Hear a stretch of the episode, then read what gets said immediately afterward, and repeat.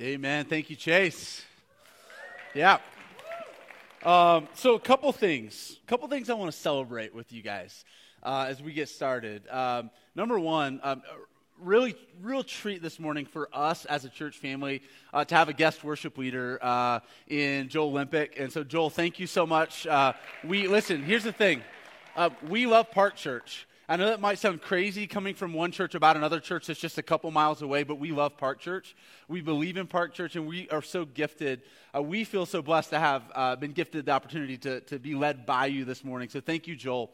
Um, that comes with uh, another announcement that our uh, worship director, Jason Polly, and his wife, Katie, uh, had uh, their little boy last night. They welcomed. Yeah, so I'm not going to, Jace can tell you the whole story, you know, some other time. Um, but uh, we, it, it, works well for us because uh, we welcomed another beautiful baby. By the way, like our church is stacked with cute kids right now, all right? And we just, we just keep adding to it. Uh, and so a huge gift there and a huge gift in Joel being, to come, being able to come out this morning. So um, that said, I'm really glad for us to be um, in the Bible this morning. I'm glad that you're here. I'm Jonathan. I'm one of the pastors here at the Heights. And uh, excited to continue in this series in the Proverbs uh, alongside you. Now, um, we're talking this morning about wisdom for friendship. And I don't I probably don't need to spend a ton of time convincing you that it's important that we talk about this.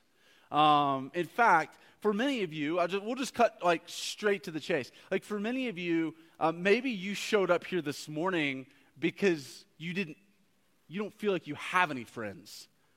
Maybe you showed up here this morning you're feeling lonely and you're thinking, maybe this is an opportunity for me to make some friends. And maybe you have a friend or a few friends.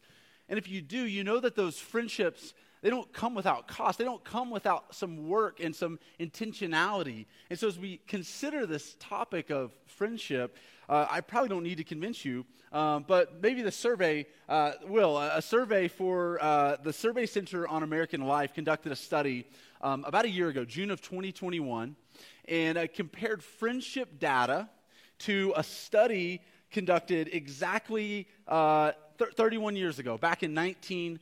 90. All right, so it compared these two surveys, the exact same survey, and what that survey found is actually pretty staggering. The survey defined a friend in the following way. So, this is the survey's definition of a friend it's having someone you talk to within the last six months about an important personal matter.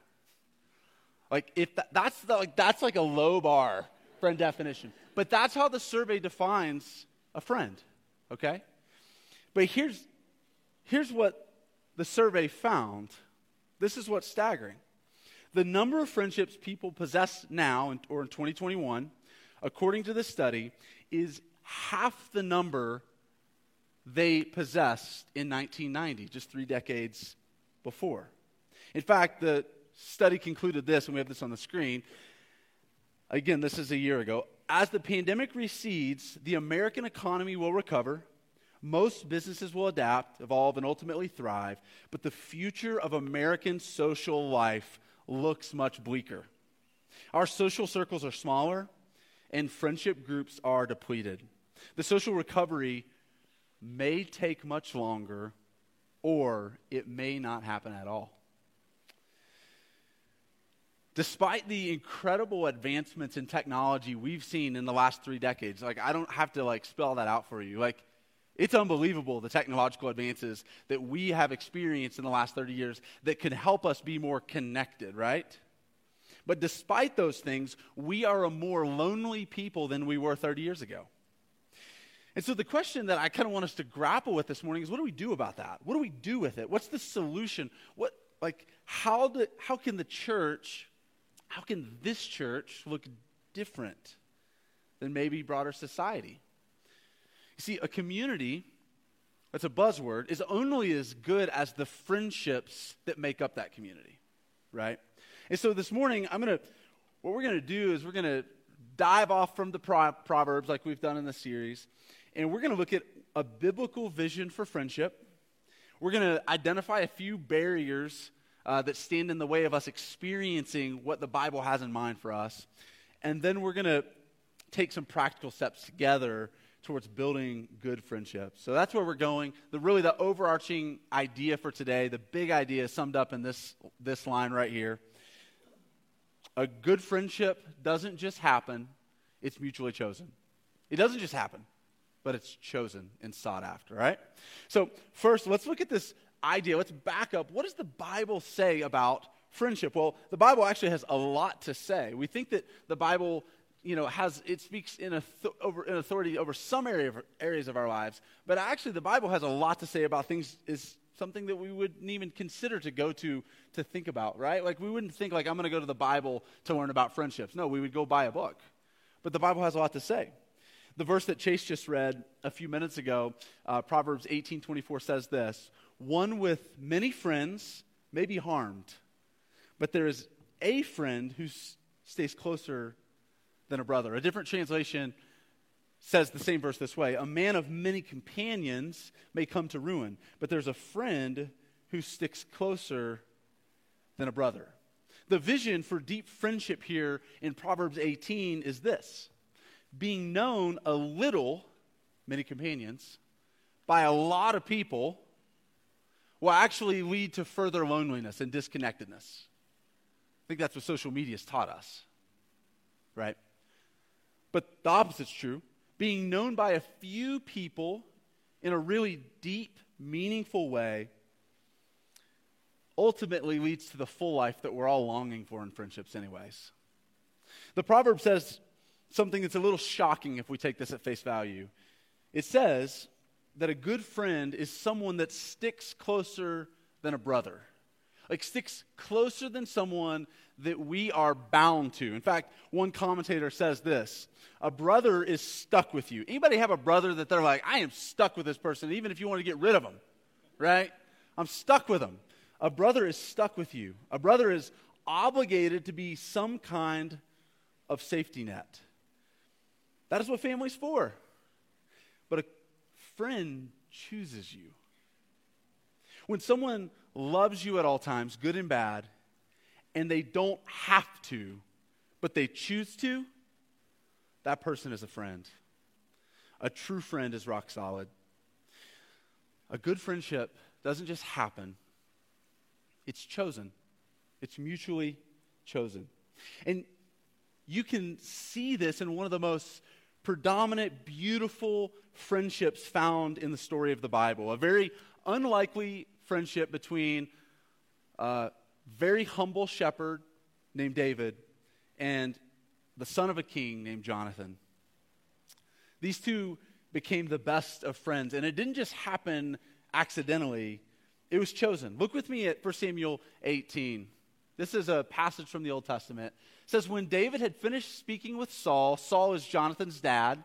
Jonathan was, pay attention to this word, bound to David in close friendship and loved him as much as he loved himself. Saul kept David with him from that day on and did not let him return to his father's house. Verse 3. Tune in here. Jonathan made a covenant with David because he loved him as much as himself. Then Jonathan removed the robe he was wearing and gave it to David, along with his military tunic, his sword, his bow, and his belt. The vision of friendship here is really, it's summed up in the Bible in these few, three or four verses. You have two people, Jonathan and David, who initially had very little in common, who come from very different backgrounds, socially and socioeconomically for sure. And they had one thing in common. And it's a, it's a real key line from the Proverbs. It's they, they, they both feared the Lord. That's the one thing they had in common. And that friendship blossomed into something so much deeper than surface level. That was their common ground. That's where their friendship started, but it grew into something so much more. But it didn't just happen on accident, it was chosen, it was sought after, it was intentional. You've got to notice the language that's used in this passage from 1 Samuel. Verse 1 says that Jonathan was bound to David. Like, do you, do, you, do we use that word lightly, right? Like, we just say, oh, I, I feel bound to you? Like sometimes we use it in a negative sense. But it's, it's not that here. He, he felt bound to David. There was something that was drawing them together in deep, deep, deep friendship. Verse 3 says that Jonathan and David made a covenant with each other out of their mutual choosing. A covenant for friendship. And then verse 4 shows Jonathan being hyper sacrificial in this friendship. It says that he gave what was his own to David, a spirit of generosity within their friendship. I, I think it's easy to read this and be like, yeah, this feels kind of cheesy, Jonathan, like bound and covenant for friends. Like, friends are casual. But I think what, what the Bible's getting at here is that friendship was created by God for something so much more deeper than what we typically think about it for. It's actually a way for us to know God in a deeper sense in the way as we know one another. Like, there's dimensions of God that we can't know unless we open ourselves up in friendship, in covenant friendship to one another. Scott Sauls, in his book Befriend, which, by the way, you should pick this up, it's an incredible book, Befriend, um, says this about David and Jonathan's friendship. He says, A shared love for God matured into a reciprocal transparency, vulnerability, love, and loyalty between them that would later move David to ad- adopt Jonathan's son, Mephibosheth, after Jonathan died in battle. What sits at the heart of deep, healthy, biblically informed friendships is a mutual love and a commitment to each other. It's mutually chosen. Friendships don't just happen, they're chosen. Sauls goes on to say this in, in Befriend. He says, This kind of friendship, the multi layered kind that exposes us to the grit of our own and each other's lives, the kind that positions us to love across the lines of our differences, the kind that leads us to lay down our lives for each other's sakes, sake, works a lot like two pieces of sandpaper being rubbed together. The friction causes sensations that initially irritate and burn. You may have a friend that can just really grind their gears, right? Like it feels like this piece of sandpaper. Sauls continues and says, Yet over time, the effect on other pieces of sandpaper is the same. Both become smoother not in spite of the friction, but precisely because of it. The image that we get here is the same image of Proverbs 27 and 17. The author of Proverbs says, Iron sharpens iron, and one person sharpens another. This is a beautiful portrayal of what friendship is deep intimacy between two people who love each other, who sacrifice for each other, who are continually mutually choosing each other. Now, here's what I know both experientially and statistically, the survey, few of us in this room have actually experienced what, what was just described as a biblical vision for friendship. Few of us have experienced the aim of friendship in the Bible. And what's at stake here is us living the Christian life without an entire dimension of that life that God intended for us. It's us foregoing an entire dimension of what God has in mind for your life. And so, if we're honest, the friendship is what most of us are really longing for right now. Like most of us, if we would just be really honest with ourselves, if we'd be really honest with each other, what we're longing for right now is some, some type of connection to another human being that feels significant, that feels meaningful. And as one of your pastors, I've thought a lot about this question. I've thought a lot about that this week. I've, I've thought about why don't we experience that? Like, why do few of us experience this deep David and Jonathan like friendship? Like, why have we simply settled for a lesser version of friendship? Why is it that we have half the number of friends today than the average American had 30 years ago? Like, we, we have the same 24 hour blocks of time every day. We work about the same amount of hours. We have, I don't have my cell phone, but we have cell phones literally with us 24 7. But yet we're, we have fewer friends. Like, why is that? Like, what's standing in our way? And those questions have been lingering in the back of my mind all week. We have the opportunity to be more connected than ever, but we're less. So, why? Well, as I've thought about this, there's a lot of barriers, but I can only talk for so long, so I've had to cut down to three barriers. Um, so I've thought about this. I, I think these barriers aren't true for everyone everywhere, but I'm really thinking of us.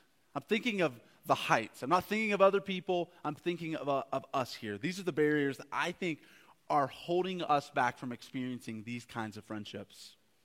These are the three barriers that keep us from the real friendships that we long for in our lives. The, the first barrier, I think, is we never talk about friendships, right? We talk about everything else, but we never talk about friendships themselves. I think we take for granted that we actually know how to make friends and keep them. We just sort of assume that the more socially inclined people, the extroverts, are great at making friends. And if you're not that, you kind of stand around hoping that they want to be your friend, right? And then we don't, then that's it. We don't really know what to do with that. But what we need to do is we need to talk about this. We need to bring it up as a real conversation that we have with one another. And we need to start talking about friendships and our, in our need as human beings to have a close friend. Maybe not dozens, but a close friend. We just assume that we know how. And I think the thing of it is this isn't mysterious, but it also it doesn't happen without trying or thinking about it. Friendships are mutually chosen. They require talking about. In fact, I was thinking about this. We kind of need to all go back to kindergarten a little bit and relearn the skill of going up to someone that we think is kind of cool and saying, Hey, will you be my friend? And being vulnerable in the moment. And sometimes they say no, but sometimes they say yes. I think the first barrier we face is we don't talk about it. Second barrier we face is that we're scared of commitment in friendships. We're scared. We read something like David and Jonathan's friendship and we think, well, gosh, I want that. Like, I long for that. I need that. I long for someone to be committed to me, but simultaneously, we feel completely overwhelmed by it. We think, wait, they made a covenant with each other? Like, how awkward would that be? Like, I don't even know what that would look like. Like, how do you make a friendship covenant?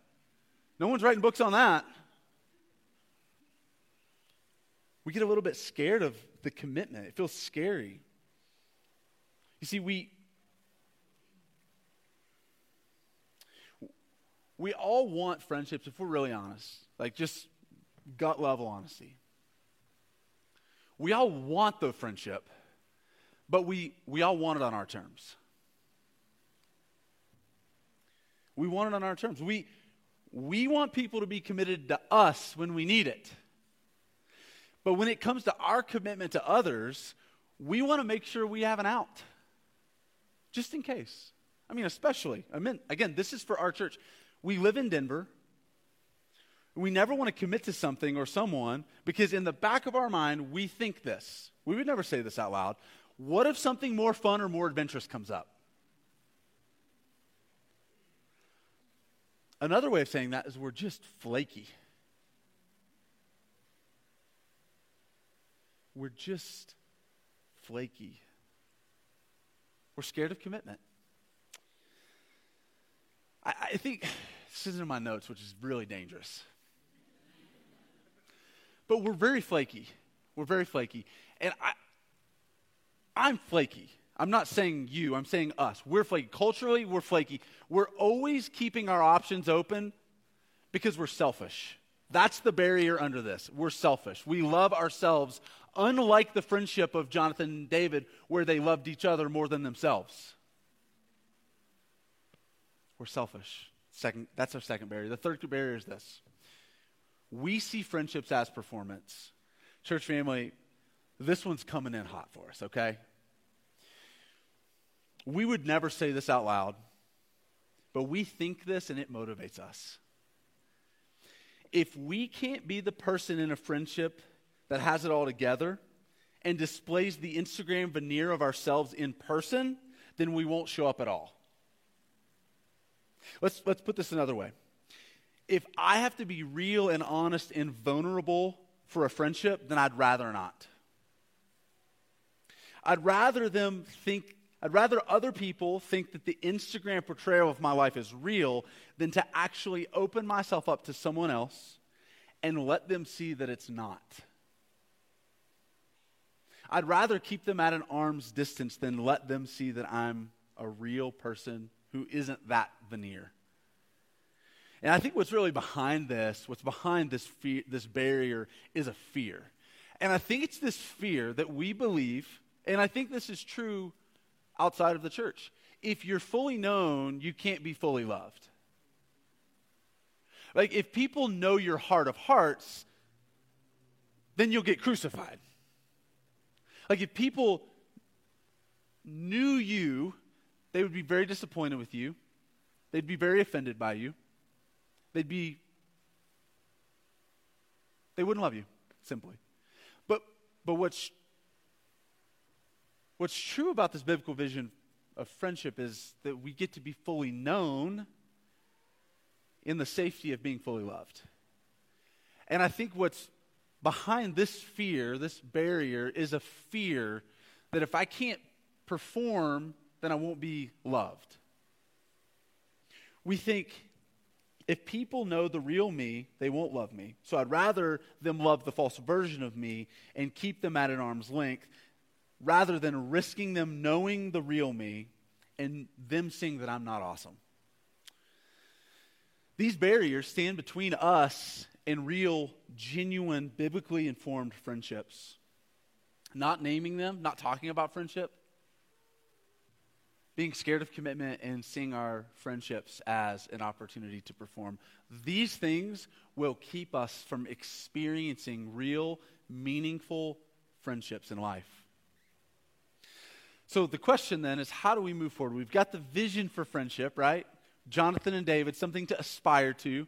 We see the barriers. Now, how do we navigate around these barriers? How do we remove these barriers? And how do you, as a normal human being, trying to navigate all the priorities in your life, work and life, and, and balancing those things, and family and other responsibilities, how do you navigate these barriers in a helpful way that sets you on the trajectory to experience the kind of friendship that God actually has in mind for you?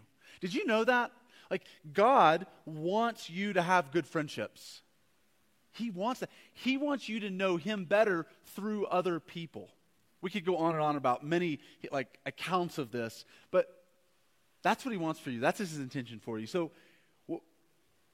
what I want to propose is that we look at these three steps towards being a real friend. I, and I phrase it like this because I think we could sit around and talk about the bad friend all the time. But where this all starts is for all of us saying, No, I want to be the first one to be the real friend.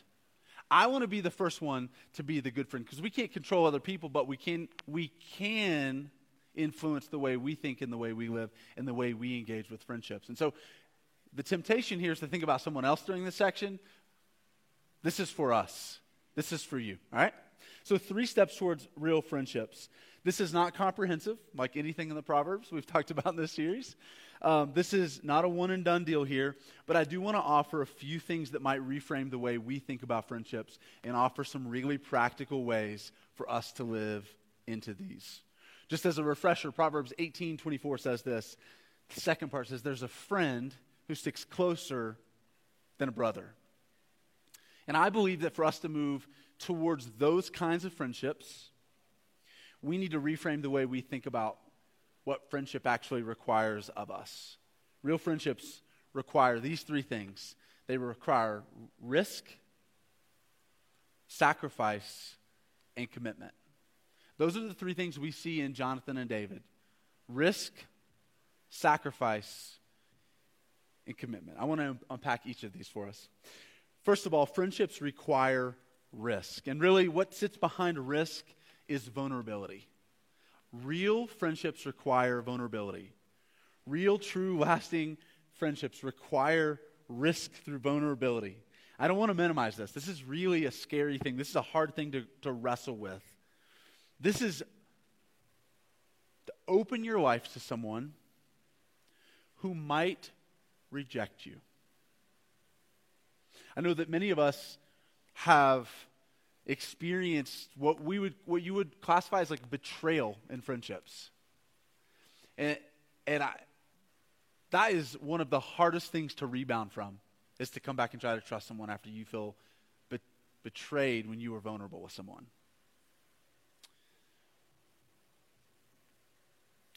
But any good thing worth having requires risk. The risk in friendship is, is love, to love someone and to be loved by someone. That's what's at risk. That's the vulnerability that's at risk here. In fact, C.S. Lewis writes about this in his book, Four Loves. He says this To love at all is to be vulnerable. Love anything, and your heart will certainly be wrung and possibly be broken. If you want to make sure of keeping it intact, he's kind of being funny here, you must give your heart to no one, not even an animal. Wrap it carefully around with hobbies and little luxuries. Avoid all entanglements. Lock it up in it, lock it up safe in the casket or coffin of your selfishness. But in that casket, listen here, church, safe and dark, motionless and airless, it will change. The heart will change. It will not be broken, it will be unbreakable, it will be impenetrable it will be irredeemable. According to Lewis, a heart that will never risk relationally to love becomes unbreakable, impenetrable, and irredeemable. You see, with friendships, there's a risk involved. But listen to this what sits on the other side of that risk, if you're willing to take the risk, is deep companionship and intimacy that God created us for.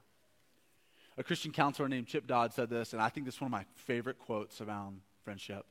A friend is someone who doubles your joy and cuts your sorrow in half. That's what sits on the other side of a risk in friendship. Think about this. A friend is someone who doubles your joy and cuts the hardest things in life, the sorrow we feel about life's hardest things in half. That is a friend. That's what sits on the other side of the risk. It's someone who will also bring their vulnerability to the table and share it. And these friendships don't just happen, they're sought after, they're cultivated, and they're chosen. And so, practically speaking, if we want to be a good, if we want good friendships, we have to first be a good friend. That's where we start. If we want vulnerability in friendships, we have to be vulnerable first in the friendship. If you're sitting here this morning and you're thinking, well, that sounds great, Jonathan, but I don't have a friend. You're thinking, I would love to practice these things. But, I don't have someone. I don't have anyone. And I, first of all, I just want to like stop and I want to sympathize with you in this moment because I know that in a room this size, the survey says it. Like there are people, there are some of you, there are some of us who feel that way. And I'm, I am so sorry. That's not God's design. God's design is for companionship, is for friendships. The risk of friendship starts with potentially you asking someone in this room to be a friend to you. Knowing that what could be on the other side of that is someone who doubles your joy and cuts your sorrow in half. So, that said, it requires risk. It requires risk within a friendship, it requires risk in building a friendship. So, here's, I want to give you two, let's boil this down all the way down into our lives. Two action steps. These are kind of funny, but the first one is, anyways, have a friendship DTR. Define the relationship. I kind of forgot what that was. Define the relationship. So here's, here's, what, here's what you need. Like, for some of you, you're in this, like, I have an acquaintance, they're a companion, are they a friend? I don't know. But you, like, float in that arena. And what you need to do is you need to take that person to lunch or coffee or drinks or whatever's your thing, and you need to sit down and say, I don't want this to be weird, but I want to be your friend. Will you be my friend? Let's make a Jonathan and David covenant right now in this coffee shop. I mean, you might need to do that. But the point being, like, for some of you, you need to define your friendship. Jonathan David sure didn't have a hard time being bound to each other and talking about what that means. And what happens on the other side of that is someone who Again, I can't get over this quote who doubles your joy and cuts your sorrow in half. So maybe for some of you, you need to define the relationship with a friend and say, Will you be my friend? Can we be friends in a more significant way? Can it look like this? Like, let's start talking like this, all right? All right? So, one action step is to have a friendship DTR. The second, uh, there's some of us I know that in this room that are carrying a lot of bitterness we're carrying a lot of sadness. We're carrying a lot of hurt as it relates to friendships. And I think there's two options that we have. We can keep living that way, or we can try to reconcile. And that reconciliation may not be met, but w- what will be met is a freed conscience on the other side of that. And for, so for some of you, you may need to reconcile with a family member. You may need to reconcile with someone in this room. And during our response time, we invite you to do that. Like that's what this space is for. But you might need to reconcile and re engage. And you be the initiator in reconciling that, all right? That's our first act, that's our first step towards real friendships is knowing that they require risk. The second is that they require sacrifice. Friendships require sacrifice in preference sometimes. We see this, Paul says in, in Philippians chapter 2 do nothing out of selfish ambition or conceit, but in humility considers, consider others more important than yourselves. Everyone should look not to his own interest, but rather to the interests of others.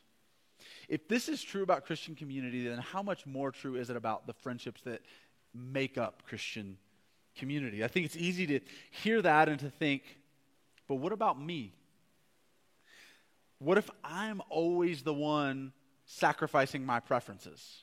Now, one, there's like unhealthy friendships here, right? If you're always the one and only the one sacrificing your preferences, probably not a great friendship.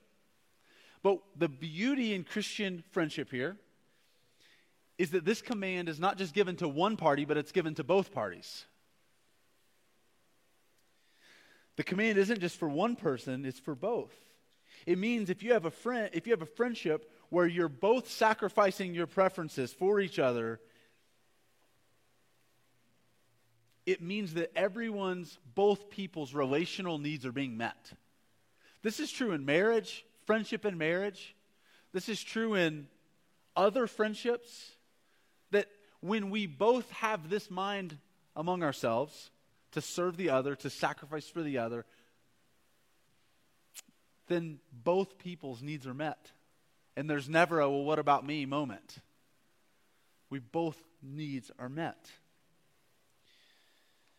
And I think for us, we need to remember that this type of friendship doesn't just happen. It's chosen, it's sought after, it's pursued, it's it's us asking the question Am I the kind of person who's ready to sacrifice, or am I the one standing around waiting for someone else to sacrifice for me? M- maybe, maybe that's a key question for us. Am I the one who can suffer silently with a friend without feeling the need to one up their pain? Am I someone who can genuinely be happy for someone when good things happen to them and not for me? These are good diagnostic questions for us, for ourselves. Friendships, friendship requires this type of sacrifice. And so, one action step for you to think about as you consider being the friend who sacrifices is asking this question of yourself Who is one friend that you know right now who has a need? Like, who's a friend right now that you know has a need and you can step in relationally, financially, with your time, with your energy, and you can step in and sacrifice for that person and meet that need? What if today you met that need? You, no questions asked. You just stepped in and you sacrificed on behalf of someone else. What if this whole room did that for each other? We would have no more needs. That's the beauty of friendships. That's the beauty of community in the church. The third step that it require, that's required from us towards real friendship is commitment. Risk, sacrifice, commitment. Commitment isn't a one-time deal either. It's a choice over and over and over again. That's why we called the big idea here is friendships don't just happen, they're chosen over and over and over and over. Friendships don't just happen, they're chosen. That and, and that takes time. I think I feel like for many of us we have had really good friendships in maybe a specific season of our lives, or at least we thought we did in a specific season, whether that was in college or in a small group or in a particular season of life where you had a lot of time. But the point being is, we, there's been times in our lives where you felt that you've had really good friendships, but you've had friendships in a microwave, right? You've had all this time. I think I'm thinking of like for me, like before I was married and before I had any kiddos and like right out of college, I had like a lot more time and I felt like my friendships were so close and deep and we did everything together. And then adult life happened to me and it robbed me of all my friendships. Like there may be many of you that feel that way right now. Like, what happened to all my time? And what happens is our friendship potential gets squeezed into these smaller windows of time, and they, the friendships can't happen in a microwave. They actually take a little bit longer. And for us to stick out that length of time, it requires some commitment. It's a, it's a moving target most of the time. It looks like us choosing each other over and over again. It looks like us having a I'm not going anywhere, you're not going anywhere kind of friendship. Practically speaking, it requires us to be a non flaky, committed friend. And an action step for us as we think about this is um, I, we use the word repent, and there's a lot of things that come around, like a lot of negative things that might come around the word repent, but to repent means to, to change your mind and turn a different direction. That's the Bible's definition of what repent means. And so for some of us, we need to repent of our non committal, flaky friendships we need to commit, we need to repent of our own flakiness. Never heard, you've never thought about repenting of flakiness, have you? Um, it means us changing our mind and saying, I'm not going to be that kind of friend anymore, and I'm going to turn a different direction, and I'm going to become a more committed friend to the people that need me around me. Real friendships don't just happen, they're mutually chosen. And they require risk, sacrifice, and commitment. And I know all that sounds great, but it's also really hard. Like you might be thinking, this is a question I wrote. How do I find the ability to be that kind of friend in a world where not everyone is that kind of friend? Well, because we can be so certain, so sure of Jesus' love for us. It's a very churchy answer. But in the gospel, we see Jesus. Jesus was a friend to us, not only when we were unfriendly towards him, but when we were his enemies, when we were an enemy to him. Romans 5 says this it says, For if while we were enemies, if while we were enemies, we were reconciled to God through the death of his son, then how much more, having been reconciled, will we be saved by his life? Jesus loved us not only when we were unfriendly, but when we were enemies of him. We read Proverbs 18:24 and we have a different perspective on it. As the band comes forward, we read Proverbs 24 and we wrestle with this line a friend is one that sticks closer than a brother, and we see that Jesus is that friend. Jesus is the friend to us who sticks closer to us than a brother. Jesus is the friend who we can be fully known by and fully loved by. We can be vulnerable with Jesus and trust that he loves us. We, we see that Jesus is the friend who risked for us, who sacrificed for us, and who committed to us. Jesus has lived those realities of friendship towards us. In fact, John 15 says this that no greater love than this to lay down his life for his friends. Jesus not only sacrificed his preferences, but his whole life. Jesus is the friend who sacrificed, committed to us. Jesus, in every way, was the one who was committed to us. Jesus was the friend that we've all longed for. And friends don't just happen, they're chosen. And Jesus chose us, He chose you. And so that said, He not only risked for us, He not only sacrificed for us, but He's committed us. He says this at Matthew 28, the very end of the Gospels. He says, he says this to his closest friends. And remember, I am with you always to the end of the age. He is committed to you, he sticks closer to you than a brother. Jesus risked for us, he sacrificed for us, and he committed to us in a way that no friend can ever do. And so we're going to, at this time, we're going to respond, and we're going to respond to the, the teaching in, in a couple ways. Um, we have these four ways conversion, communion, conversation, and celebration. The first of which is that if if you wouldn't consider yourself a Christian, you wouldn't consider yourself a friend of God, we would love to talk to you a little bit more about that. Like we, we would love for you to know Jesus as the friend who sticks closer than a brother. And so if that's you, we, we invite you to come forward. We're going to have some folks that would be willing to pray for you right here in this corner. The second way we're going to respond is through communion. We're going to remember that we have full friendship and full fellowship with God through Jesus, the one who sticks closer than a brother. So as we come forward, if you'd consider yourself a Christian, you can come forward. You can pinch off a piece of the bread and dip it in the wine or the juice, whichever your conscience com- uh, permits. The wine is marked by a little piece of twine. And you can take communion knowing that you have full friendship and full fellowship with Jesus. The third way is through conversation. You can talk to someone on our prayer team about your bout with loneliness, about hardships in friendships. We're here to listen. We're not here to give advice, we're here to listen. And then lastly, through celebration, we're going to sing and be reminded of the friendship of Jesus. And so, what I'm going to do is I'm going to pray for us and then invite us to respond in whatever way God is prompting you to respond this morning.